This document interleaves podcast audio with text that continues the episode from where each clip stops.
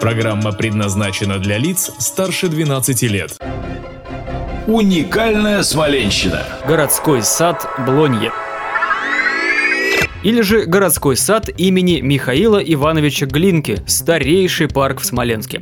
Название Блонье, пришедшее из глубины веков, гораздо старее самого сада. Несмотря на несколько непривычное звучание, оно исконно русское. В толковом словаре Владимира Даля читаем «Блонье, Болонье – ближайшая окружность города, предместье, слобода, околица». В древности эта местность представляла собой открытое пространство перед городскими стенами. Во время обороны Смоленска оно было удобно для стрельбы с валов и стен, а в мирное время горожане выпасали здесь домашний скот. В черту города Блонье вошло только в 17 столетии, а вот преобразилось в связи с первым приездом в Смоленск Екатерины II в конце 18 века. Императрица велела быстро освободить Блонье от обывательских домов и устроить здесь плац-парадную площадь. Окружать площадь по задумке императрицы должны были добротные каменные здания присутственных мест и учреждений.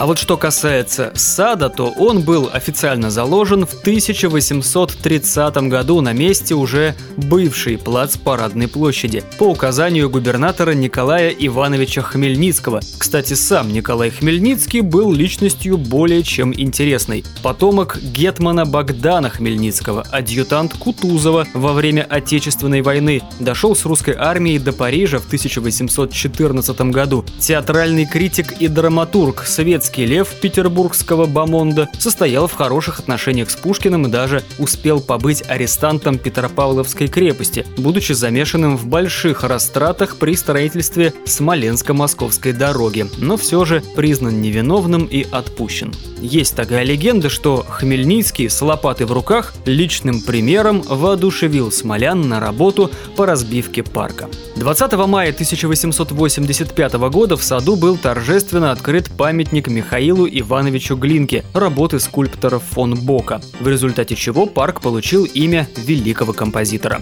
Сразу после окончания Великой Отечественной войны здесь установили бронзовую скульптуру оленя и двух львов, вывезенных в качестве трофеев с дачи одного из руководителей Третьего рейха Германа Геринга.